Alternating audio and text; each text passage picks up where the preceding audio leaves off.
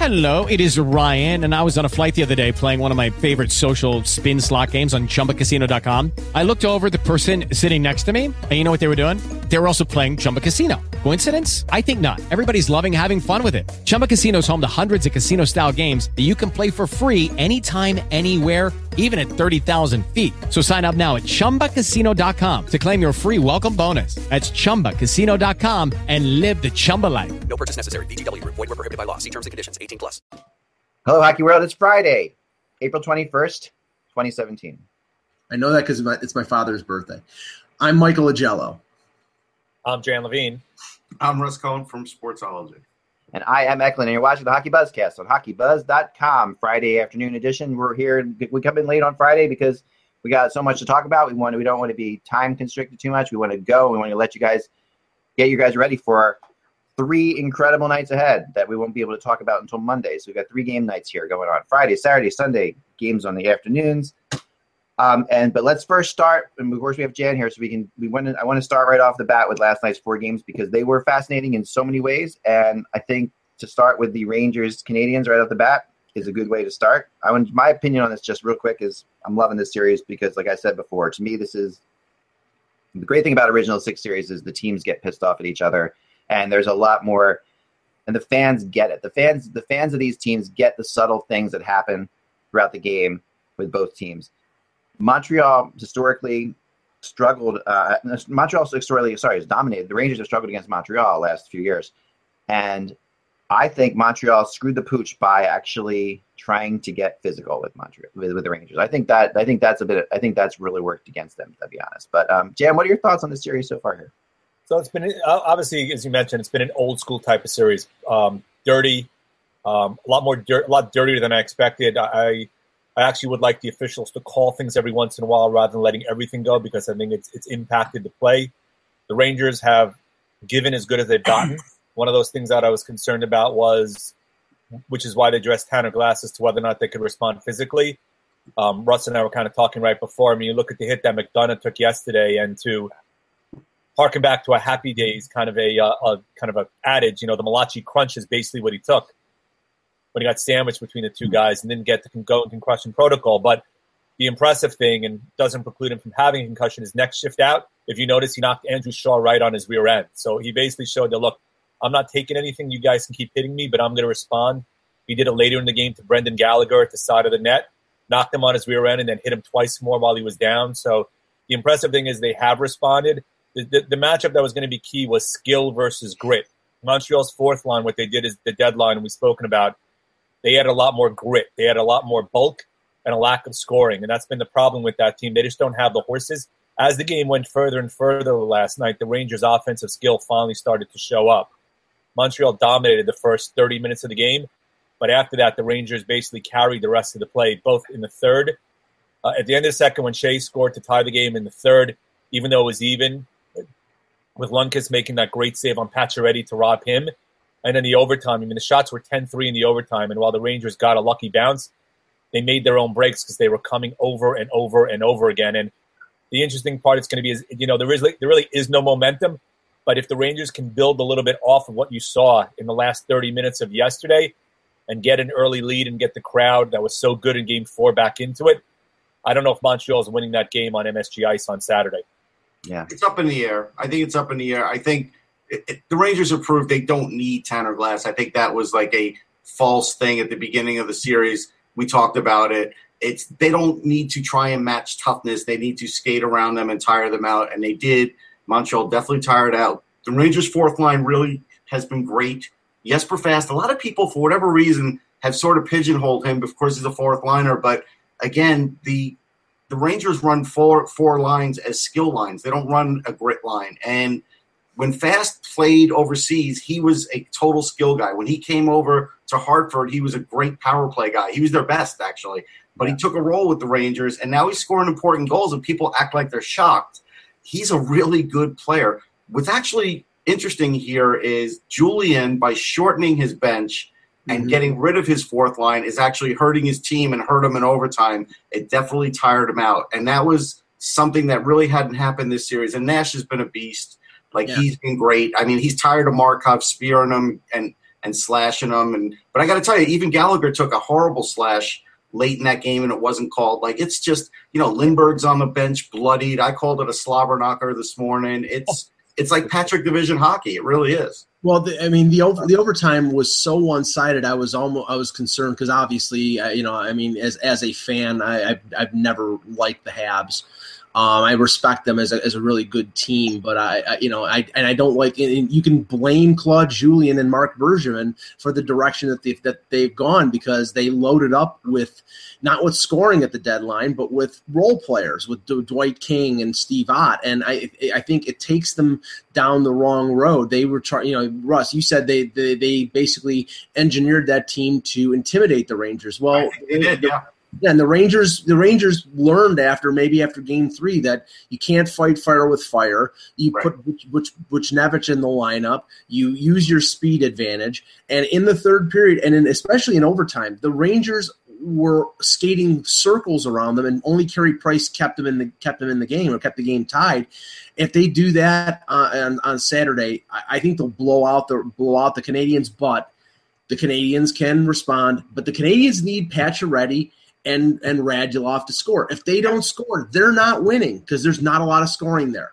Yeah, let me let me couple on a couple of points. So first of all, on Pacioretty, I mean he's been taking a beating in the Montreal press. The guy's got about 25 shots in five games. Yeah. It's not as if he's not playing at a high level. He reminds me a lot of the New York fan base when it comes to Rick Nash the last couple of years. Nash did everything but score the last couple of years. This now all of a sudden he's got 14 points his last 14 games. Been an absolute beast, a monster. You look at the goal by Brady Skjei, and I wrote it in my blog today. One of the things, things that Steve Valiquette pointed out is Carey Price down low doesn't use his paddle or his stick to kind of block the puck. Uses pads, which enabled it to be almost a pass off the pads that Right. Brady Skjei converted. But Nash, but Vesey made the play, controlling the puck on the boards, dishing it. Nash made another power move to the net. So that was kind of interesting to watch. But Pacioretty's been a beast. I mean, he and Radulov have really played, in my opinion, both played very well, regardless of McDonagh and Girardi being on the ice against him. He just hasn't scored. But to kind of blame him is kind of short sighted because, no offense, there's a lot of other guys on Montreal that really haven't done a darn thing, especially defensively. You look at Markov. Markov has been toasted a couple of times. Yesterday, the big thing was Emelin coming back to the lineup, and he got beaten with speed wide a couple of times. And there's a lot of guys in the Rangers that haven't yet really had big series, but if Kreider and Zibanejad can build off the goal from last night, that really solidifies their lineup. And Rangers getting the last shift, look for them to try to limit Holden and Staal's shifts against the top line for Montreal to avoid having those guys on the ice because there was Snow Angel Central yesterday a couple times with both of them on the ice. Yeah, I just have one small thing. I mean, look, Chris Kreider continually is missing the net. It's it's a little disturbing. The the interesting thing was how they got lucky and his shot banked off right to Zibanejad and he was right place, right time, and it went in. I was happy for Zibanejad because he had been playing well, but Derek Stepan has been dead. Yeah. I mean, dead. They need something out of him. I know right now things look great, but if things tighten up at the Garden, you know, Kreider and Stepan are going to have to step up. Well, Markov, Mar- Ma- Markov missed a significant part of the third period. It may, you know, maybe the, the cross checks and the response from Nash are taking his uh, taking its toll on a 38 year old. But the, the this is this is the thing I think is the most impressive. The Rangers have the have the Habs on the brink of elimination, and JT Miller, Kreider, and Stepan really have not shown up. And if you would have told me that that was going to happen, I would have said Montreal was going to win the series. So right, Right. now, if they can show up in Game Six, they can put away the Canadiens. Yeah, I agree with that. I mean, it's really funny to me, like the from the outside looking in a little bit, about how the G- the Zibanejad and um, Brassard trade is still weighing heavily on everybody's mind. Like It is. It's funny how you know you know they were talking last night. Like Zibanejad has made a note of saying if Brassard's playing well, I've got to play well. This is like it's these are two players that did not want to be traded. They both like where they were. Um, and both have these strong vendettas now against the team that traded them to prove that they made the mistake. It's it's really, it, but it's gone on a lot longer than that usually goes on. Like usually you'll hear that talked about for a couple months or whatever. But uh, you know what? It's just like it's kind of crazy. Yeah, but I- we, we, we know the reason that deal was done. Act the reason that deal was done was because because Ottawa is thinking about dollars and cents every time they make any kind of transaction. And Yep. Brassard Brassard played for Boucher. Uh, I think it was in junior, right, Russ? Yep. And and Boucher's contract was front loaded, and Zibanejad's an RFA next year. So as usual with with uh, with the with the Sens, it's always the money. Yeah, but but Brassard also had a playoff pe- playoff pedigree. He's Sure. a guy that gave him a little bit more of a leadership. I mean, again, if you notice the first four games, everybody was talking about big game brass not being there and how Zibanejad hadn't produced. Now all of a sudden, Zibanejad scores last night, and the whole rhetoric and the whole story kind of changes. So Well, you know what it was though, Jan. I mean, Brassard was never great on faceoffs. He didn't play Nope. big. He's not a small guy, but he didn't play big. Zibanejad is a much bigger, stronger player, and they do need that down the middle when you have a guy like Stepan who's pretending to be a first line center. And Hayes has, and Kevin Hayes hasn't produced yet either. Really, Hayes he has had a better game between between the you know in the faceoff dot yesterday. But he, you see- as you talked about, there is a whole host of Rangers that haven't produced yet. Yeah. which bodes well if they do win and advance to the next round. She's got to figure sooner or later some of these guys are going to wake up, and if that happens, all of a sudden you really start rolling four lines and scoring. But I- I'd like to see those people who said that uh, Jimmy Vesey was not that good. Yeah, I'd like to see them too. Yeah. No, I mean, Well, I, Nashville and Buffalo guys. Yeah, no, there were a lot. I mean, it, you know, obviously Vesey's been phenomenal. Way better. You were right dead on about that, Russ. You know, when when we talked about last year, you know, I'll give you The only reason I could be so confident about him is I watched him all four years and Yeah. watched him develop. That's the only reason. Yeah, no, it's obvious. You're totally right. Um, they've been they've been really. I mean, he's he brings everything that they need, and he's a tough. He feels like a you know he feels like a Ranger player through and through too to me. Like he really feels like he belongs on that team, and I didn't see it at the time. You know, I remember like when he signed with the Rangers, like ah, I don't see him as a Ranger. You know, I never saw it because maybe we were just talking so much about him in other situations, but Sure. you know, I was really um, shocked. Uh, moving on to Pittsburgh Columbus, so much to get through here. Um, you know, this this is a game, you know, that uh, I just kind of, I'm, I'm sorry, yeah, Pittsburgh Columbus, right? That's Yeah. next- Yeah. I'm, I'm like, I'm like, I have my notes. I've got three different things going on here. So sorry. Okay, so Pittsburgh Columbus, Columbus, 51 shots on goal last night, just like completely to 30, 51 to 32. Marc Andre Fleury plays a hell of a game. I mean, Columbus just He's good they- for a backup goalie. I got to give him. pretty good for a backup. Comes in and, and just and you know again and Bobrovsky, you know, really doesn't. You know, I mean, honestly, just doesn't play. Like, We talked about that. yeah, it's it's tough, and you, you see him, and you really have to say the Columbus did everything they could do. They they did everything that they should do to win that game. They outworked the Penguins in Pittsburgh in an elimination game, which is hard to do. Um, at the end of the day, they just couldn't. They, they didn't have enough. This is the one thing about them. They don't have enough skilled players, like sniper type players, to actually be really good goalies. That's that's like something I know that's been my like mantra lately. But I've really seen that more and more. It seemed like that Crosby power play goal just killed them, like it deflated Really them. did. Well, I mean, And again, also that, that, the goal that was taken away was ridiculous. I mean, Wilson basically pitchforked Wennberg into Yeah. Fleury, who was outside the crease. That Yeah. changed Yeah. the entire tone of the whole game right there. Oh, I know. It's- I know. I completely agree with you. Um, and it, it changed everything. And you know, and then basically, you know, Nashville. You compare that with the Nashville, um, Chicago one that, you know, was way less than that. That they called. You know, it was, it's just kind of ridiculous. I think that. I mean, it was Pittsburgh's on their way until until someone beats them. You know, they're going to have a. I think you know either, you know, whoever comes out, Toronto or Washington, is going to have a really tough time with them. And I think just- Bryan Rust scored another goal. I'm not a fantasy expert. Oh, he had two goals. Two yeah, goals. just another two. Mike could have picked him up for five bucks, but whatever. you This know. is a this is a running this is a running joke here, Jan. Well, I mean, anything out. But the big thing also is you talk about skill players. I mean, Colum- Columbus was missing their best skilled player in Werenski being out. I wrote when I wrote my Yeah. playoff preview. If Werenski was healthy, he would be a major difference maker. Oh yeah, Lacking him from the blue line really altered that entire team's offensive ability. and, and and they were without Foligno last night, so 50 getting 51 shots. I mean, let, let's just say this. I mean, And Foligno put him a player short, right? Because he was out there in warm-ups. I, I believe so. Col- Columbus Columbus had a great year.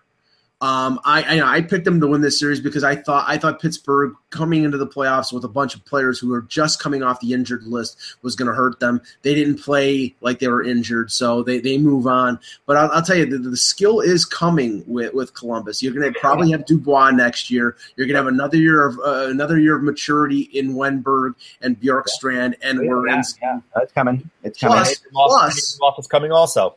Plus, plus they have they have cap space, and they this was a successful year. They should go out in the market and, and, and get some scoring. They may have to sign Sam Gagne to a big deal if they want to keep him, but I think th- there is upward mobility with the with the Blue Jackets. But here was my favorite part of the series. My favorite part of the series is post game. We knew Tortorella was going to have a rosy outlook, but he did show the old Torts for a minute when someone asked him about the series, and Torts said, This wasn't a 4 1 series. We, what were you watching? And I'm thinking, John, it was a 4 1 series. It may have seemed like it was closer to you, but at the end of the day, it was a 4 1 series. It's just funny how That's- he, he got mad at that. That's the optimistic torts. That's the positive torts that we're seeing. That actually is the positive torch, which is pretty funny. That would be the mid middle to negative of any other coach in the league, but that is the positive torch. Um, yeah, I agree. And it was a 4 1 series, and anyone who you know has watched the Penguins play over the last couple of years knew that this was from the from the first game. You know, like I thought I thought it would go seven. I thought the Blue Jackets would put a battle in too, but I thought I still thought the Penguins would take it. And and you know, and you really saw the fact that this is the youngest team in the NHL. This is a team that's younger than Toronto and they had they, they're you know just because they had a great record or the fourth or fifth best record in the NHL doesn't mean that they're still not younger than Toronto and that they're still not the youngest team in there in the entire league. You know, there are teams. I mean, they are younger than the Arizona Coyotes. I mean, it's like there's crazy things. This is the youngest team in the NHL. So basically, they had to go through this and they learned a lot. Um, it's tough for Blue. Jackets fans because Blue Jackets fans have never gotten out of the first round, and it's frustrating because they they've never seen any success in the playoffs at all. I mean, the Blue Jackets have Can, never won a playoff series. Can I can I just ask one question and just to get the reaction of everybody here with the with expansion? Now I don't know whether Korpisalo is a is exempt or not. I, I don't think he is. I don't think so. I don't think If so. he's not if he's not exempt, wouldn't you expose? I don't think Vegas is going to take Bobrovsky with two years left at over seven million dollars. Wouldn't you expose Bobrovsky and protect Korpisalo because he's a good young goaltender? Mm, Uh, yeah, I might- dicey. I mean, again, you got to figure out who else they take. I mean, you got to figure that Pittsburgh's going to expose Fleury. does he have a no movement clause though? Korpisalo Uh, make- or, or, or Um, uh, I don't I don't I don't I don't think so. I don't think so. I don't think so. That would be the key, right? If they had to hold them, hold him on to him. But right. um, It'd be an all, right. It'd be a full if it's a full no trade or full no movement. Right. That would be the key. But I, I don't. I don't. yeah, I'm not sure if I exposed Bobrovsky. I mean, again, he was Bobrovsky did not have a good series. It's a big component as to why they lost this series. So that's one of the concerns I would have moving forward. Is if, is if he regresses, all the games that, that Columbus made is going to go right out the window. forget forget it. Bobrovsky has a no move. He would not. He would never waive it. So forget that. Yeah. I- it was just a, it was just a thought. I mean, they Because could trade him. They could trade. You know, I mean, that, the contract's probably not. I mean, Bobrovsky had a great year at times, so it's it's hard. Yeah. I mean, it's just the Penguins though have always had Bobrovsky's number. This goes back to the Flyers days too. So it's the, the Penguins know, and he's he's one of those goalies that if you wait him out, he will go down. You will have the top part of the net, and that's what the Penguins the Penguins did. They're patient and they're smart, and they they did that. So it was a good series. Let's move on quickly because we got other series to talk about. I want to, and I really want to spend some, a little bit of time on this Predators thing because, I mean, this is an incredible, a really incredible turn of events. I mean, no one really, and no one in their right mind, you know, and no one who picked the Predators, and I don't think there were many that picked the Predators to start with, would have ever picked them in four games, um, and would have ever seen them win like in in a way that was it was more than a sweep to me. It was like it was as if there was never any doubt in a way in games three and four that they, I mean, yeah, in the game four, the, the Blackhawks didn't have anything left. It was really strange for, for a team that should, I mean, they're only playing their fourth game of the playoffs, and a team that's been through the playoff ring, they had nothing left. And this game was not that close to me. Like they were, they were arguing that this was close. It didn't feel close last night at all. Well, I, I would think Game Three is where they shot to load. You have a two nothing lead going into the third period, Yeah. with a shot to cut it to two one. You blow the two nothing lead. You end up losing it overtime. Once that happened, I mean, again, they could talk all they want about winning Yeah. four straight. I just think psychologically they were spent after that loss, and they never recovered from from the result of it. And Crawford did not have a good series. I had said beforehand that we may be seeing the final kind of chapter Yeah. in Corey Crawford's you know history as a as a black because I think they're going to re-sign Darling and kind of try to move on with Crawford. He was not good at all last night, and the whole team overall was is built on Toews and Kane and Panarin and the guys like that, and they themselves didn't have particularly good series either. Well, the thing is, I, I I I don't know whether I mean they may very well move on from Crawford, but and take it. But Darling is not a number one goaltender. I mean, I think he's a good goaltender in limited in limited games, but I don't think he can play sixty games and carry them through a playoff. So if they if they're going to move Crawford, they're probably going to have to go out and find somebody else to at least be a one B or a one A to to darlings one B. But the They but the might give Darling a shot. They might. yeah, I mean they might, but but the reason they lost this series is because they scored three goals in four Yeah. games. Scored three goals, and Jonathan Toews scored his first goal in the series with five minutes left in the fourth game. You know, like that's that's. I mean, Toews. When you saw that goal, it was Toews from Toews from Kane and um, and Keith. The last goal, I think it was. And you looked on the screen, and it you know next to it had the Toews one from Kane one and Keith. And you look at Keith one. So Kane and Keith didn't have an assist before that goal. Toews didn't have a goal. You know, that's crazy. That's like the first goal of the playoffs. That that's what you would see. You know, with Chicago, that would be the first goal in the first period. Kane won. You know, like it's, it's, that all of those were getting their first assists and or goals. Those three players. That's insane. You I know, mean, that you, you can give Pekka Rinne uh, credit up to a certain point, and you know he deserves it because he played great in the series. But at a certain point, then it, the focus goes back to Chicago and the fact that you know the guys that they expected them to perform and that have performed in the past did not for the second straight playoff year. They lose to St. Louis in seven games last year, and maybe playing Richard Panik on the number one line with uh, with Toews and Hossa doesn't work. They, you know, we have to go back to the days where you know it was Brandon Saad on that line, it was Patrick Sharp on that line, and maybe they have to go. I don't know if going back to Patrick Sharp as a 33 or 34 year old is the answer you know, maybe some of the young guys that they have in the organization move up. Maybe a guy like Alex DeBrincat is uh, going to be on the team next year, Russ. Yeah, he might be, and it might be a good idea to do it. I- You know, even when Toews scored the goal, that team was dead. And that, and yeah, you're right, Russ. And I, that's so, such a good point because when I watch that, I'm I'm thinking to myself, okay, he just scored a goal. Now they're down three to one, and they've got five minutes to go. The Blackhawks, Right. The Black, this is the Blackhawks, right? This this, Yeah. this this is very. This could be something now. Like you would think, and there was no spark out of that. Um, Nothing. that they got nothing out of that. That there was suddenly no, you know, rallying. That team, they looked exhausted to me. They looked as if the Predators completely wore them down. I mean, the Predators were rolling four lines, the Hawks were rolling three, and uh, you usually see that maybe in the in game six or seven, but for game four, that if it really felt as if the Predators just completely took them into the ground and frustrated the living daylights out of them. And Well, I, you know, and here's another an- another fact too. I was on another show, and I said there are two lines. another show, Russ. Sorry, before we go. Yeah, yeah, I was on another show last night. Yep, yep. fine. I, you know, Yeah. Mhm. Yeah. sorry, it's not you, it's me. No. Um, It's definitely not me. But anyhow, on this other show, the host was.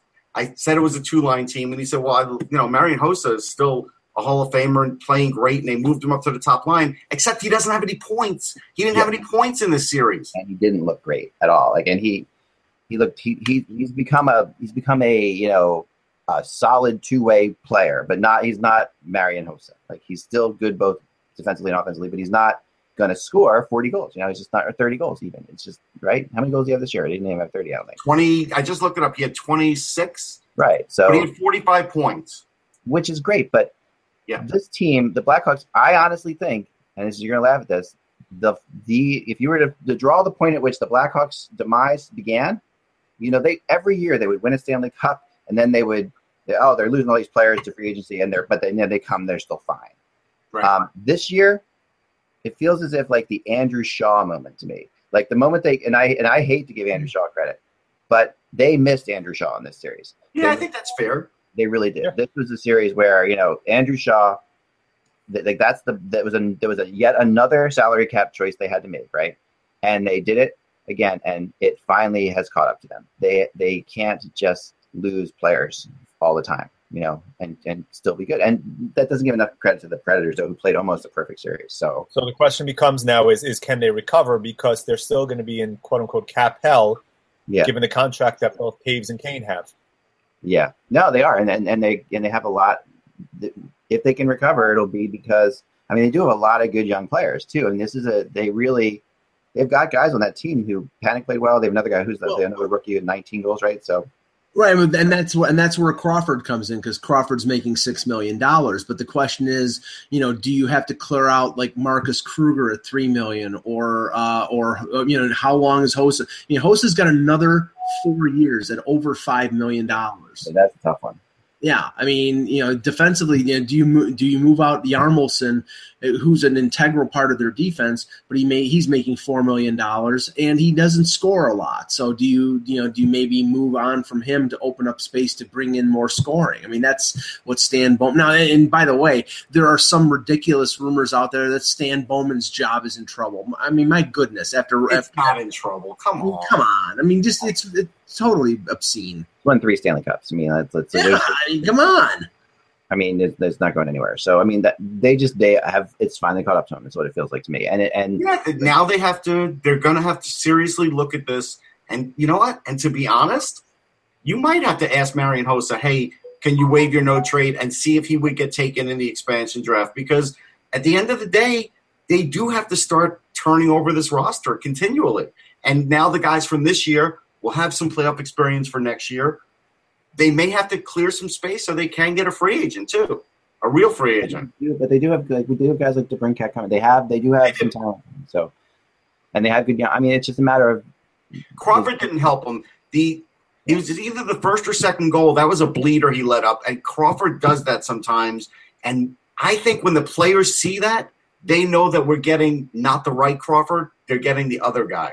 Yeah, and the first goal when you're down three nothing in, in in a series in, in that game four is so huge. Like the fact that it was it was two it was zero zero for such a long time. I kept saying to myself, man, this feels like a two nothing Chicago win. You know, this feels like Yeah. at some point the Hawks will get the one goal, they'll clamp it down, they'll get the empty netter, it'll be two nothing, and they'll go back to Chicago for game five. Well, Um, gotta give, gotta give Rinne some credit. I mean, this Oh, yeah. couple years Oh, where he's not been great credit. in the regular season, and it's two straight years where he's beaten the favorite in the first round. Yeah, That's that's great. True, That's true. And, and you know, and the, the other thing about this is just kind of funny, and we'll move on, is the fact that we had all these talks about, you know, the battle to avoid Chicago in the first round. And, you know, well, it was Nashville and Calgary going down the stretch here. And, you know, Calgary won that battle and Calgary, Calgary landed Anaheim and Nashville, you know, lost that mm-hmm. battle and got Chicago. Calgary didn't win any battle by playing Anaheim. They wanted to avoid. I think they would have taken Chicago over Anaheim. They, they, they didn't say that, you know. So well, they're, they're lying then. Who sang the anthem? Oh, um, it was it wasn't Carrie Underwood. it wasn't Carrie Underwood. So I, that was really surprising. And it wasn't Charlie Daniels, huh? All right. Nope. Nope, nope, nope. Um, all right, so we'll get into the Islanders news in a second too, but let's also talk about the um, Oilers and Sharks game. This was Yeah, is the game that killed us all because we were so freaking exhausted having to stay up to watch this game. I, it was a great game and so exciting, but my God, I was I was really having a tough time in the in this game. yeah. I I hate Oscar Klefbom for keeping me up. Uh, but but but you know the, the, the, honestly, San Jose looked like an old team last night because as you know, they, they get up three one, and I think they tried to do what Washington has been trying to do against against a more a younger, more energetic Toronto team. They tried to tried to sit back. Um, and ineffectively because Edmonton climbed back in the game. And I, I, again, I say it, you cannot do that anymore in this league especially with with a Yeah. team with speed. And Edmonton, you know, they came back, tied the tied that game, and you know, of course, David Desharnais is the one who scores the goal in overtime. That Well, you know, we said that we we said it. We've been saying it for like the last two or three games. You can't hold on to a lead. They try and do it. They literally have Cam Talbot on the ropes. He Yeah. looked terrible for a Yes. while, and they let him off the hook. I know. Well, Yeah. I think I think you said it best. I mean, personally, they played they played not to lose rather than to win. Yeah. They went into a shell, which is what the Rangers did in one of the games in Game Two as well. And all they kept doing was dumping the puck lightly on net and getting a face off, and then kicking it back out and sending it back in. They had no sustained attack at all the last 20, 25 minutes of that game, Correct. which allowed Edmonton to come back. I don't think it had anything to do with youth. I think they just went into a shell and played it, and basically they got burned for being in that shell. And give Edmonton credit; they easily could have gotten done. I think it helped that they were at home and had the home crowd behind to try to get them into it. I think that played a huge part of it. And honestly, coming into the series, I have the Oilers beating the Sharks. I actually have the Oilers going to the Western Conference Finals in my prediction. Possible. Well, I, I had San Jose winning it in seven, and I think it's I think the series is going to go seven now. And I think right now that Randy Carlyle and Bob Murray and Anaheim are rubbing their hands together with glee because they want these teams to beat each other for, uh, up for another couple games.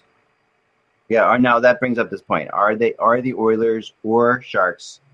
Now that we've seen Anaheim, I mean, does Anaheim get the respect now of, of the pundits and say, okay, Anaheim's going to win that series, whoever they play? No, I mean, and I mean, Anaheim won the Pacific. They won it barely, but right. they won the Pacific. I, I, mean, I think that there there will, there will be people who give Edmonton a puncher's chance because they have McDavid, and because if they if they get by San Jose, they beat the team that came out of the Western Conference last year. I, I, mean, Anaheim, San Jose will be a titanic struggle, but I think I think Anaheim will be favored, but I think Edmonton will be given a chance to, to win that series because they have offense and they have you know they have a lot of speed and a lot of skill. How about Nashville? Does Nashville get the credit?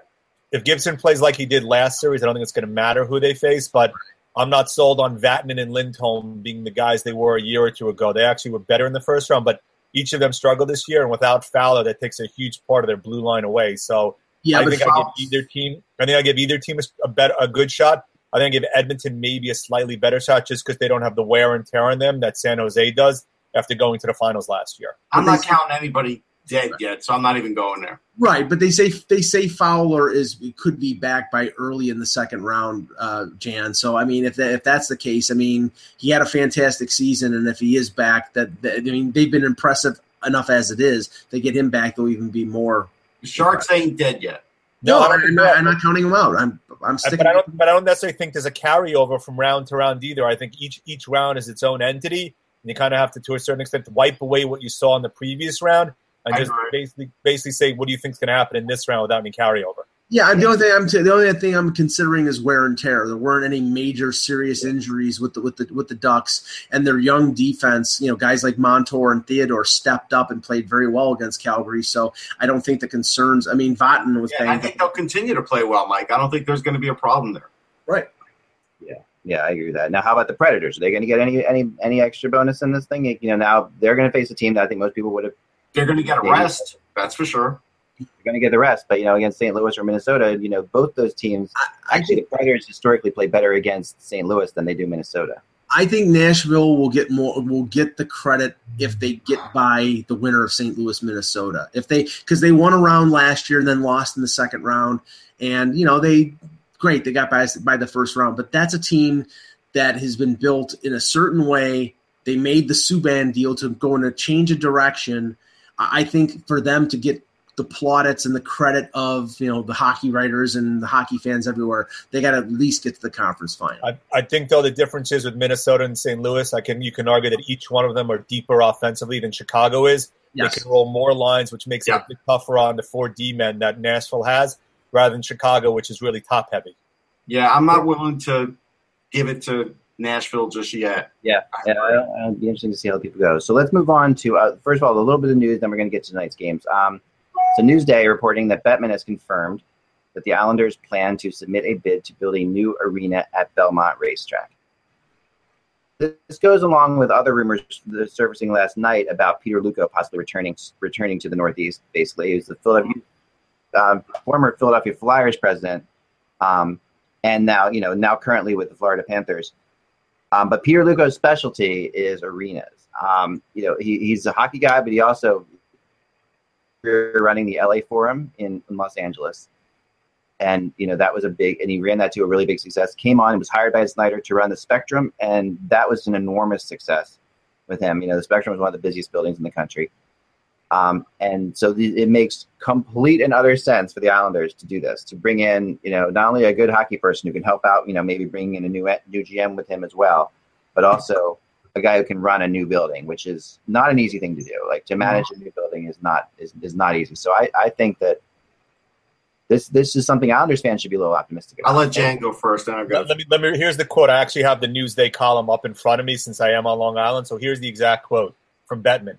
Yes, there is an RFP request okay. for proposal for Belmont, and I know they're going to participate in that. Bell, Bettman said of the Islanders. I believe that everyone thinks there is a terrific opportunity there, if not at Willets Point, which is by Citi Field, to create a more hockey friendly environment for the Islanders, which is something Scott Malkin is committed to. Yeah. So basically, while he's saying they are going to do an RFP for Belmont, he's also not ruling out by Citi Field right. as, as well. Right. See, here's the thing: the Willets Point is better because the actual the actual train is closer to where the arena will be you will have to probably walk three or four blocks from the Elmont one, right, Jan? And that's like, yeah. and that's like Newark. Then yep. the minute you make people walk like three or four blocks after commuting, it does make you think that some people are going to be lazy and not show up. Eck, I know it sounds very trivial. No, it doesn't. It doesn't. I mean, there's a reason. I mean, it, it's hard to get to the Islanders games. It is. It, it's hard to. Yeah, the, the sports. And this is a historic problem. That's why I think Willets Point makes more sense because you would literally get right off of there, and actually it'd be easier to get to for their arena than it would be Citi Field. It'd be quicker off the subway. Willets is Belmont, right? Willets is Belmont. Citi Field is so Willets is Belmont. No, no. Willets Point is right by Citi Field. They've gotten rid of all the chop shops next to Citi Yes. Field now, which created the open land there, and the Long Island Railroad and the seven train from Manhattan both stop at the same location, which is right there outside the stadium. Right, Yeah, so and you- Field you- is by is in Queens, correct? And am I right about that? Yeah, it's in Yep. Flushing. Yep. Okay, yeah, it's Flushing, which is where the uh, the my, I've, I've been there mainly for the Maker Faire. And it's a big That's like railroad yard. Like like Elmont's a little crappy station. What this is a big area where all the trains are, so it's a And- and big you- difference. you can't underestimate like in Toronto where Union Station is right underneath or right next to the Air Yeah. Canada Center and and Penn Station with MSG. How how you know how how much of an effect that that would have? I mean, Oh yeah, no, you can't, and you also can't you can't underestimate how horrible it is to drive in Long Island. Like of Right. all the places like that you can drive, I mean that is the worst. Uh, the Long Island Expressway, you know, you can literally you know age a year in an afternoon there. That is the that is the place where you will absolutely. So having having I mean part of I I'll admit that I've not gone to Islanders games that I wanted to go to because of that. Just thinking about Well, you know. here- And here's another edge, and Jane could back me up because I don't take the subway a lot. But from Manhattan to get to Citi Field, it's a half hour subway.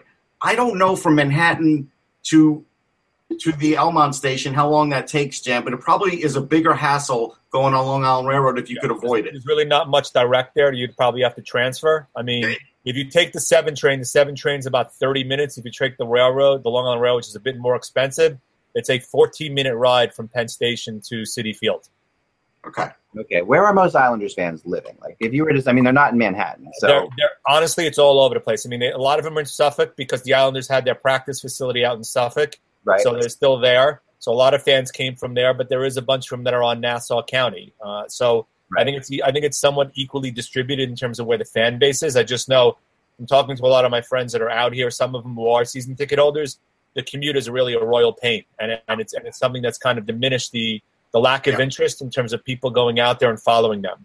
One, They need to get it right this time. highlight from the column um, that's added in there. It says sources have said that the Islanders have been talking with the owners of the Mets about teaming up on a development. The Islanders are being advised by the Oakview Group, a sports arena development company backed by Madison Square Garden. yeah. Yeah, here's, Uh, and here's the thing, and this is what I've talked about before, Eck. The Mayor Bloomberg gave the Wilpons that land. They've been slowly clear, clearing it this whole time, and that's. I still think that's going to be the spot. I still think Yeah. it's going to happen over the Belmont spot. I, I think over the Dolan deal, and and not because it's the Wilpons. I don't care who's the owner. I just think it's a better location, and I think the Islanders fans really deserve to get like the right situation this time because even Nassau Coliseum was never right. I when I lived on the island, my dad would have to drop me off. He wouldn't even go into where the Coliseum was to park. He would dump me off because it was just a cluster. The minute pull over you, on the Long Island Expressway and say, "Get the hell out of the car." no, no, Hempstead Turnpike. Hempstead Turnpike. Uh, just to shift here for, for to something we talked about yesterday, just to touch on it, because uh, Terry Pegula, the Sabres owner, had a uh, press conference this morning, uh, completely said that you know the the Jack Eichel uh, thing that we've talked about had nothing to do with the dismissal of of Tim Murray and and Dan Bylsma. Um, our buddy Mark Spector from Sportsnet is reporting that the the Sabres did interview uh, Dean Lombardi, but that's been refuted by a couple other people. So there's a lot of names being pop uh, being Actually, uh, Terry. Pegula refuted it. well, but but they're they're saying it may have happened since. I know. Well, I'm just saying. Well, I, I know. I mean, but but you don't know who to bel you don't know who to believe here is what we're saying. He, he basically said it was it was like preposterous. He said it was false information. Right? That's what he said. About about Eichel, not about Lombardi. No, no, no about Lombardi. He, Not he, Lombardi. Yeah. Oh, okay. he Well, asked I mean, about Lombardi, and he shot it down. Well, I mean, okay. uh, In in a situation like this, I mean, uh, honestly, I know. I you know. almost expect somebody to lie. You know, like like I- like I- you know, like I, I I honestly would not believe them making denials. I mean, I'm not questioning his word. But you know, honestly, when they're We asked, didn't learn much from it. That's the thing. We didn't right, right. The- the- but uh, I mean, there there have been a few other names mentioned that, other than the ones we mentioned yesterday. Norm Maciver, who's an assistant GM with Chicago, and the one that I found rather humorous, and I'm sure most people in Vancouver would find humorous. Mike Gillis, the former Canucks general manager. If if the Sabres go down that road, I have all the sympathy in the world for Sabres fans. I'll, I'll give you another name. There's been some whispers on some of my blogs and some of the stuff I've seen that there could be some interest in Chris Drury, who obviously Yeah. doesn't have a ton of experience, but but worked under Jeff Gorton this year. Yeah. Got a lot of props in terms of the work he did. It was a big reason why Jimmy Vesey signed with the Rangers, and there's been a little bit of concern from some people that they could lose Drury to Buffalo. Now, I think it's a bit early for him to be a GM, but he clearly has the history with that franchise. The only way that they bring in Drury Jan is if they have a team president. They make somebody a team president who's been a general manager who could be Right. basically Yep. show him the ropes. They're not going to stick Drury in, in a in a situation where he's the only guy. And, and on and on the Eichel piece, did you actually expect Pegula to ever say yes? No, no. because Jack Eichel didn't want him. Of course not. He'd be foolish to do so because it makes him look bad, but more importantly, it makes your star player look really bad and potentially paves the way for him to leave down the road. Here's the And part that I'm worried about. Aside from being a little evasive and repeating himself, and that's fine, it's Yeah. his right, it's his team. He never said who is helping him in this search besides his wife. And I don't know if he has enough advisors there to help him with that. Well, Russ, the funny the funny thing was in in the press conference he said. I, I now regret not having enough input in the decision to hire Murray and Right. Bylsma, which means it's it's all going to be on him and Kim Pegula to make the decision. So his and I know that uh, Ken Campbell from the Hockey News wrote, and a couple there's been a couple other uh, uh, articles and columns from like Mike Harrington and a few other people who said this is the time where the Pegulas should find a team president and step back and Correct. he's getting even more involved in hockey operations. So that to me, that's not a to and me he that's basically he, he slammed the door shut on Pat LaFontaine. Like they asked him if, if there was any regrets, and he said tersely, no. yeah. This is where they should hire Dudley as president. This is my yeah, favorite. that could help him. I mean, it I- definitely I could agree help. Dudley to be your president. He doesn't want to be. He's a scout, of course, but he's but you know he is going to find. Dudley knows hockey people inside and Oh, out. sure. He Yeah. will find the right people. He knows that you shouldn't be hiring. All this talk about hiring a player to be a, G, to, a you know recent player to be a GM is ridiculous in my mind. It's just it's a bad idea. It, look what's happening. Look what's happening with in Boston. Okay, there that's not that's not working well. I, I just it's a hard it's a hard job. It's not it's not it has nothing to do with playing in the NHL. You know, it, it really doesn't. There's absolutely nothing. It's a job where you need smart people who can manage a lot of aspects to it. And you can sure you can be a capologist, but you can't you can't expect you know Chris No. Drury to do this. It's just But-. Heck, nothing is off the table in the NHL anymore when you hire a 20, uh, what was he, 28 years old, like John Chayka, who had no experience. Everything is on the table. Yeah, So but Chayka at least is like, I mean, you know, not not to rip on hockey players, but a lot of them didn't graduate from college. A lot of them didn't, you know. There's a lot there. Like, I mean, you know, like you know, like we talked about Zito the other day, right? And you know, that- just ringing him up out of, you know, he's a Yale guy. Like, he's got a master's degree. He went to Yale, got a master's degree. He's that. If I'm a, if you know, you need to have people like that around that who who know hockey, but also have a lot and I'm not saying Drury's not an intelligent guy, but just you don't want emotional reactions, which is what you see with, in my opinion, in in Boston right now. Well, here is the thing too. When he when he said that the Bills, they basically set up the press conference saying that the Bills were off limits. Pegula was at Bills minicamp yesterday. And so, like, of course, they're going to ask him about the Bills when he showed up at minicamp. Right, and Pegula and Pegula is is involved in the interviewing of the quarterbacks that they're bringing in. So he's, he's involved in day to day operations for the for the Bills, and he's more of a Sabre fan than he was a Bills fan. So he's Yeah. involved. In, he will be involved in the day to day operations of the Sabres. And honestly, I think that could scare away somebody like. And I know you know I'm just saying a, a guy with the gravitas of a Dean Lombardi that would scare a guy like Dean Lombardi away from a job like Buffalo because he's going to be worrying about uh, the owner usurping his power. Hey, listen, Mike Milbury's out there, and Milbury could not only run the hockey team, he could run the Bandits too, just like he did for the Islanders. Yeah. I also Yeah, heard that went well. I heard Brian Lawton's name mentioned today too. Brian Lawton would be Um, fine. I mean, that's that's a good one.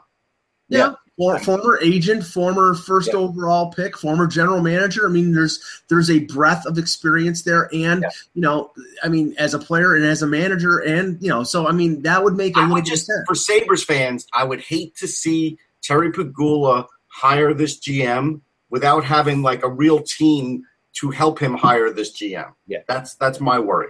That's what I'm with you too. And I mean, like you know, like what the Islanders are going to do with Luukko. Oh. Supposedly, they need to do that. They need to do that with somebody, and that, that's why I bring up Dudley because they Well- have a guy in their organization already who is the kind of guy you need.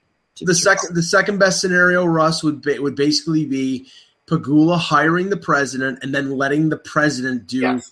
what he needs to do. If Right. he if he's continuing to be involved in I'm going to hire the president, I'm going to hire the general manager, I'm going to hire the coach, Yeah. then I I think it's a bad And here's the and here's the part that doesn't work out in sports. And I and I listen. I respect everything Terry Pegula stands for. He does good job with business. He's a good guy. They actually they cleaned up the um, the He's food vital. situation in Buffalo and gave healthy food to the media. They do a lot of good things. But here's the thing. He said something where even in business, and, and Jan would know this too from being in business and Act Two, that we're going to do this quickly and efficiently. Nothing ever happens quickly and efficiently with coaching searches in sports. Never. It's not it's not quickly, it's not efficiently, it's doing it right.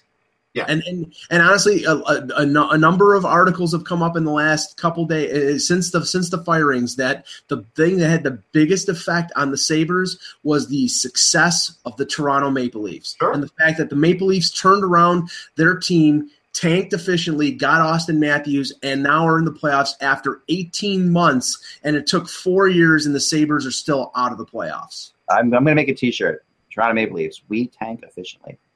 Well, that's the thing because Terry Pegula would not say that they tanked.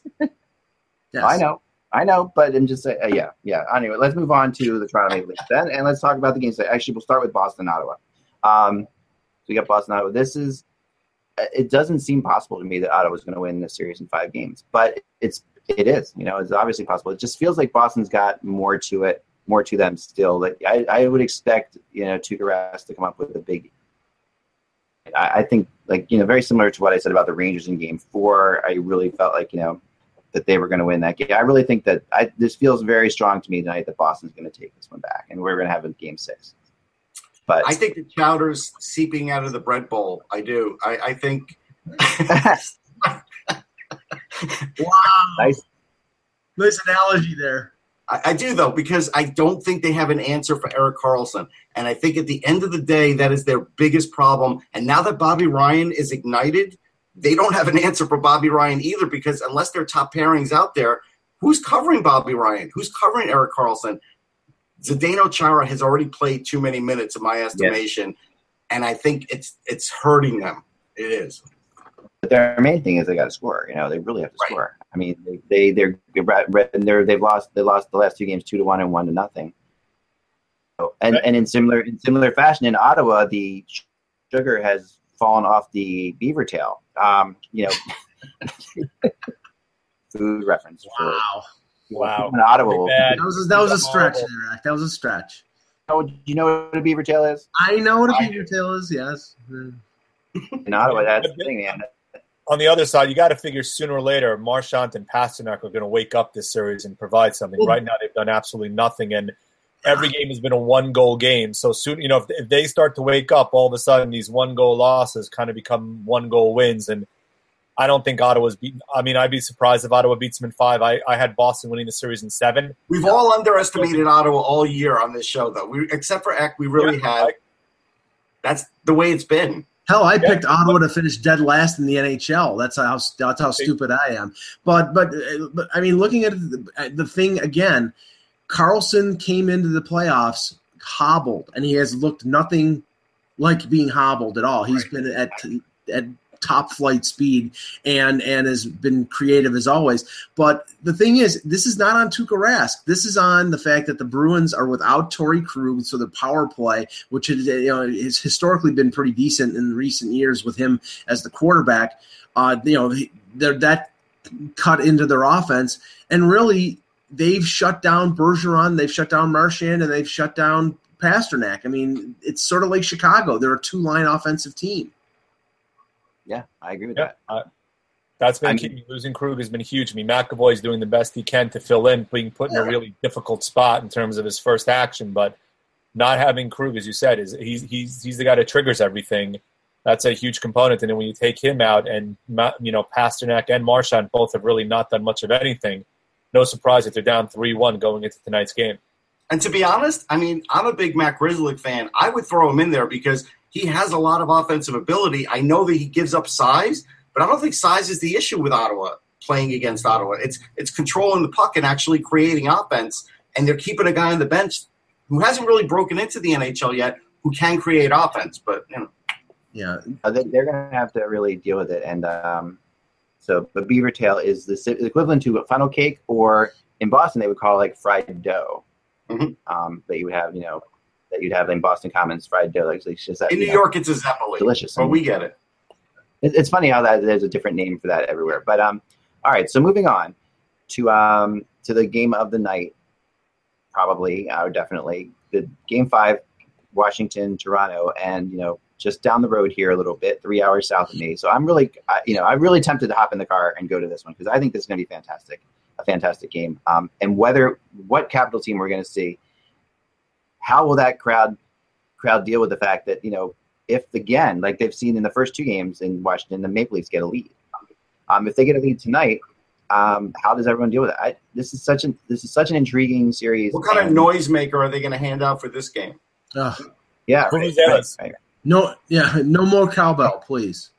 Um, yeah, no more. Well, I mean, I mean, honestly, you- you're you're right on in terms of the beginning of the game will be key because obviously the series is tied two two, and the Leafs, you know, Babcock could not stress enough that you know after Game three they give up two goals, they needed to get off to a good start, and they got off to a worse start in Game four. Now that might be a symptom of the fact that Washington's a more experienced, deeper team with you know a- four four lines of diversified offense and a good defense. I mean, it, it may be that cream is rising to the top, but the, the Leafs have were able to come back in game three, but they really have to get off to starts like they did in game one, and then the then the then the, then the problem is holding on to that lead, which they've been having a tough time doing throughout the year. They're going to need and. You know, I don't think Freddie Andersen has played bad in the playoffs. I don't, not at all. I, and I think he took too much of the blame for the loss in Game One. But I think the Leaf for the Leafs to win, he's going to have to stand on his head uh, and and and steal the game away, and we'll see. But I, I mean, it, the Leafs. I picked the Capitals to win the series, so I you know I think they're they've proven a lot of people wrong, but they're still a you know a very porous defensive team, but a really gifted offensive team. I mean, I, I, I was not shocked it was 2 1. Actually, in my playoff preview, when I wrote it, I actually predicted Toronto to be up 2 1. Washington has all the pressure in the world on them. In my opinion, look, I have I have Washington winning this series. I'm not surprised Toronto, given the offensive talent that squad has, that they were able to score goals. I don't think Washington's D, as you said, Mike, has looked good at all. But the thing is, if, and I still use the term if, not when, Washington gets past this series, I think the load lightens from them tremendously. I think you get past that first round, you kind of settle into a groove. You no longer have the pressure of, oh my God, you're going to lose to Toronto, who hasn't made the playoffs in several years. How could that happen? But Toronto's taking advantage of it. They, they, they didn't. I watched the game the other night. Toronto impressed me. They kept coming and they kept coming and they kept coming. It would very easy to, to say, you know what? We're up 2 1. It'll be tied 2 2. We'll settle in for game five. We'll conserve our energy. They kept pushing, and Washington bent and almost broke. And another game would have lasted another two minutes. Toronto might have tied that game because you know what? Washington was clearly on their heels. I think Yeah. you'll get a much better effort from Washington tonight. At home, I think they'll they'll come out with the fan base behind them a little bit, Yeah. eased into the fact, okay, we've gotten past the difficult stage. We won game four. Now you'll see a much better effort from Washington tonight. But Barry, Tro- uh-huh. go ahead, Rhett, go ahead. I I was going to say, I you know, I think the cherry blossoms are blooming, and I think fans should be in the still still be in a good mood for for Washington. But Yeah. the one thing for me is I like the way Nate Schmidt played, and I don't know if Alzner is going to be back or not. If he were back, He he is. I would sit Brooks Orpik. He was beyond awful. He was slow. Can't skate with his team. The league. No, but, but but but he but he has been he has been rather physical and he has laid some big hits. Yeah, but that penalty right before the um, Yeah. the period end was a killer to put them down on a five on three, and that's out of frustration. Even though he has laid some hits, he can't catch these kids. Schmidt played much better than he did, and actually, he actually made a few great plays on catching up on guys that had gotten through the zone. And so I, you know what? I think they do need to get a little more fleet of foot for this series, and I think they should sit Brooks Orpik. But all that said, they just need to actually play a full 60 and Yeah. keep their foot on the gas pedal. And that and Russ that that's the thing that is so puzzling after looking at what they did in game 3. They're up 3 to 1. They sat back in a defensive shell hoping that hoping that they could carry a two-goal lead uh, through the third, you know, the remainder of the second period and then through the third. They they lost that lead before the end of the second and then uh, you know Toronto I thought dominated going through to the overtime. They did the same thing in game four. They were up four to one. Toronto gets a goal in the second, gets a goal in the third. They almost score on that five on three. They sat back and only you know because Oshie scored that that counter that that that bad goal right after Matthews' goal. I mean, Barry Trotz has got to learn you cannot sit back against this team. You have to keep carrying the offense and keep carrying the physicality on the Leafs. Otherwise, they are going to gut you like a fish. I really think that they're worried about the Leafs counterattack game. Um, talking to people down there, that that's why this has happened twice. That they feel as if they're going to, if they keep attacking, you know, the Leafs are a very good counterattack team right now. That's what they're doing, and that's you know that's what the Penguins do really well, right? So, and that that's why I don't agree with you, Jan, that this that this is that this is going to be a relief for the for them to get through this because I think that they're gonna if they feel that way at all, they're gonna get smoked by the Penguins in four games. Well, Penguins. Actually- The I- I Penguins actually have think- everything that this team has, um, but you know, but way more experience and way more defense than than Toronto and way better goaltending. So I, I actually think one thing, Ak, I think the I think the Capitals will be the underdog against the Penguins. The Penguins are the Stanley Cup champions. I I, don't think think it will be too, based on how they played in the series. I think that that will change it. You know, people will look at them like, okay, you know, this is this is a team that can't necessarily play against uh, fast teams, and that the, the Caps talked about it all year. They weren't they weren't shy about the fact that they weren't fast enough last year to beat the Penguins, and they're not fast enough right now to play with the Maple Leafs. That's the issue is that they have enough scoring, and the Maple Leafs are weak enough defensively that they can win these games, but they're not fast enough to play with them. Um, throughout the game, and you see moments when the Leafs just are all over them, and and just completely And that's how they can counterpunch them. Right, and that, yeah, that's what they're doing. So, I think that you know this is a it- this does not set up very well for the Capitals, even if they win this game I uh, think- or win. the series. I, I think think they're going to win this game, though. I do. I think the one thing that surprised me also is is how bad Alexander Ovechkin has looked. I mean, he he did not have a particularly good regular season. I don't think he's looked really good this this series at all. There's been a lot of guys around him who played much better than he has, which is something to kind of watch the remainder of this series. And if they do make it to the next round, what you get out of Ovechkin because Well- he needs to produce for them to be able to win. I believe Yeah, he I mean, he looks great when he scores a goal, and most of the rest of the game, he doesn't look great. I And- agree and with I think when people get over the fact that I, I'm so sick of Right. all the pundits and everybody sitting there saying, "Oh, you know, Ovechkin has just gotten so much better defensively. That's what's going on with him." No, he's he's really. I mean, No, that's not it. he is he maybe he's not so incredibly irresponsible defensively, but at the end of the day, he's not like a he's still not a Selke candidate. I mean, he's not he's out there. He's doing his he's doing what he's he's not making complete errors, but at the same time, you don't care about that. And you know, I know Trotz wanted him to be more responsible defensively, but Trotz definitely did not want him to go this far in the other direction. I don't I don't think this one has anything to do with the other. I think it's a completely ridiculous excuse that they always say, "Oh, he's better defensively now, so that's why he's not scoring goals." No, that's not that's not it. Well, the, one one final thing. I mean, Ovechkin's had three goals in the series, but but he is pretty much after the goals has not been much of a factor. Um, now, I think I think he played around 15 minutes on in Game Three, and there was a big hubbub uh, in the in the Washington media about him not playing enough. And Barry Trotz said you know, he was going to make more of a more of an effort to play him more. He played 16 minutes in Game Four. Whoop de frickin' do.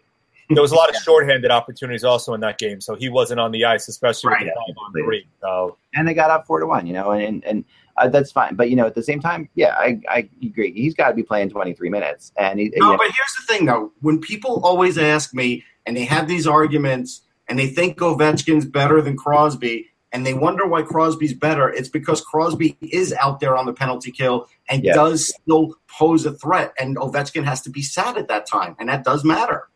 Right. And Ovechkin's key key to Ovechkin's game is that he is the best scorer in the NHL. And if he doesn't score, that- I mean, he is by far. I mean, he's got he got to 500 goals quicker than anybody in ages. Got to 500 goals. And the fact of the matter, he's he- he's got to be.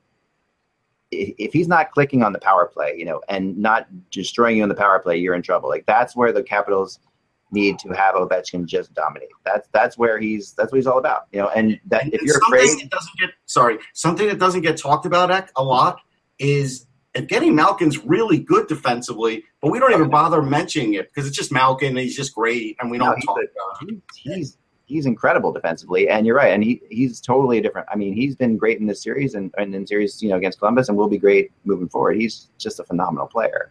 and so far so far through four games, the MVP for the Capitals is not Ovechkin, it's not Braden Holtby, it's not Kevin Shattenkirk, it's Tom Wilson. Yeah. He scored the overtime winner, and he scored two goals against Toronto in Game Four. Tom Wilson has been the most valuable player for the I gotta tell you, even the air horn guy has let me down. I haven't heard him that much. Oh, okay. The, the one, the one good thing about Pittsburgh, uh, Pittsburgh eliminating Columbus is that we get a brief respite from the trumpet idiot in in the stands in Pittsburgh. I yeah no I know that yeah yeah for sure. I I think Backstrom's been bad too. I mean that's another thing people aren't giving enough giving enough heat to Backstrom in this series, and Backstrom's uh, I He I you know, he does avoid a lot of that. It's true, I think he's the best player on that team. I I've thought that for a couple of years now that Backstrom's the best player but he team. does have trouble in the playoffs. He's not a great playoff guy. He hasn't, and you're right, and that that's been an issue, and you can't have that. So when you're looking looking at him, I think he's the one, and because Kuznetsov has been really bad, so that's bad.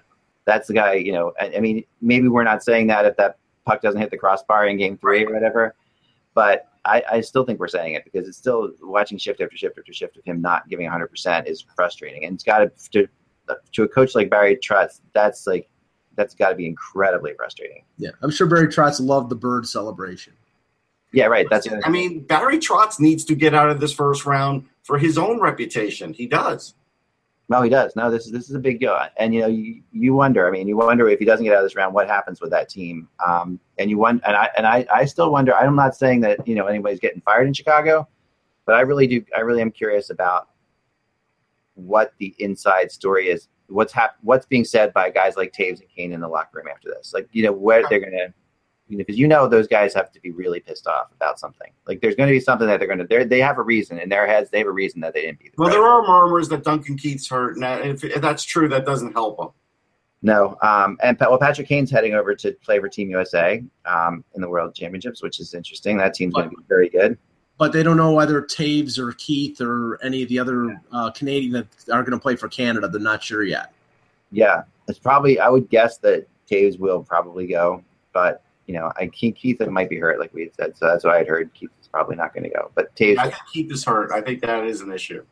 And I'm sure Chicago would rather have these guys rest up now, to, given the wear and tear that's been on their bodies the last six to eight years. Yeah, yeah, and I and then a lot of people yesterday complaining that the World Cup of Hockey is why the Chicago Blackhawks lost this year, which is insane. That, that they had all those players, they had so many players playing in the World Cup of Hockey, and I get it, but no, come on now. That's People do look for excuses. They do. yeah, and that, that's not. I mean, that's not why you lose in four games in the playoffs. I mean, that's why No. you want to talk about you look tired in the semi, you know, in the conference finals or something like that, but not the first four games of the playoffs. Yeah, I, PK I- I did want to mention, sorry, Mike. I did want to mention before we do the um, draft simulator that I did put up my first version of the top 45 for this draft up on Sportsology, so people can check it out. Cool, definitely. I'm gonna make sure you go to that sportsology.com. Really good. I was rushing and getting it done right before this show, and I made a little error, so I fixed it, and it's all good. awesome, awesome. Well, here we go. The draft lottery simulator. Um, yeah. Oh, by the way, I also want to throw this up too that we actually have a we have a Vegas blogger on the HockeyBuzz.com right now. We have a guy. Sorry, yeah, it's really good, and we have so Awesome. we have the Vegas. you Vegas is along the top of our screen again on HockeyBuzz. You'll see it up there, you know, with their emblem with everybody else. So Oh, cool. Here we go. Winner, winner is the Dallas Stars. So Patrick Nolan with uh or Nolan Nolan Patrick, Patrick. Patrick Nolan. Nolan Patrick. The player so nicely named him twice, right? Here we go. Next up, the Tampa Bay Lightning. Wow. them, followed by the Florida Panthers. So everything's coming up south today. Let me just say this: it's obscene if the Lightning get in the top three.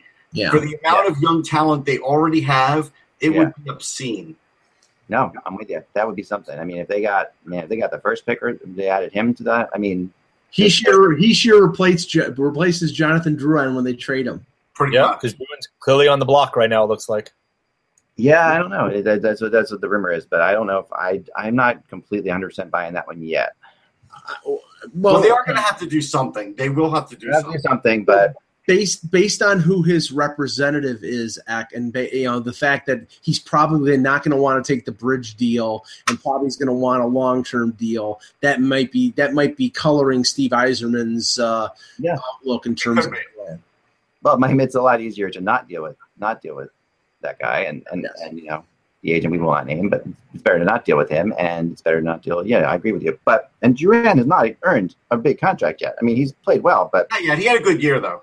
Yeah. he had a good year, but he still needs to show more than he's shown so far. Yeah. I mean, anyway, enjoy the games tonight, uh, and enjoy Saturday and Sunday as well. When we get back here on Monday, we'll know a lot more about what's going on, and, and we might be heading towards the second round pretty shortly after that.